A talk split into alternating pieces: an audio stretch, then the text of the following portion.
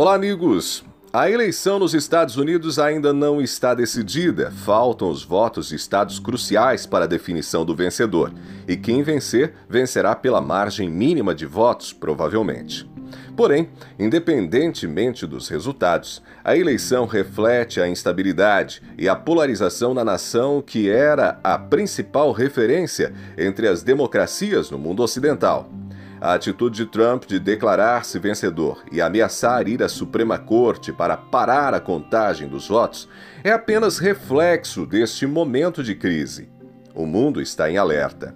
Na atual conjuntura, mesmo que Joe Biden seja eleito, o cenário continuará tenso.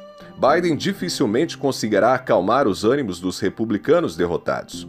Uma vitória de Trump certamente encontrará menos resistência dos democratas. Não haverá ameaças, mas também não haverá a pacificação do país. Mais da metade da população continuará rejeitando o presidente eleito e não o considerando como legítimo representante. É certo que o clima é de instabilidade. A política norte-americana vive um momento de extremismos, de medo e ódio. As teorias conspiratórias se tornaram parte da narrativa cotidiana da população.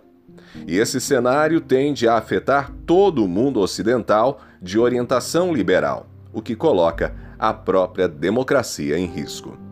Por hoje é isso. Um abraço, a gente se fala.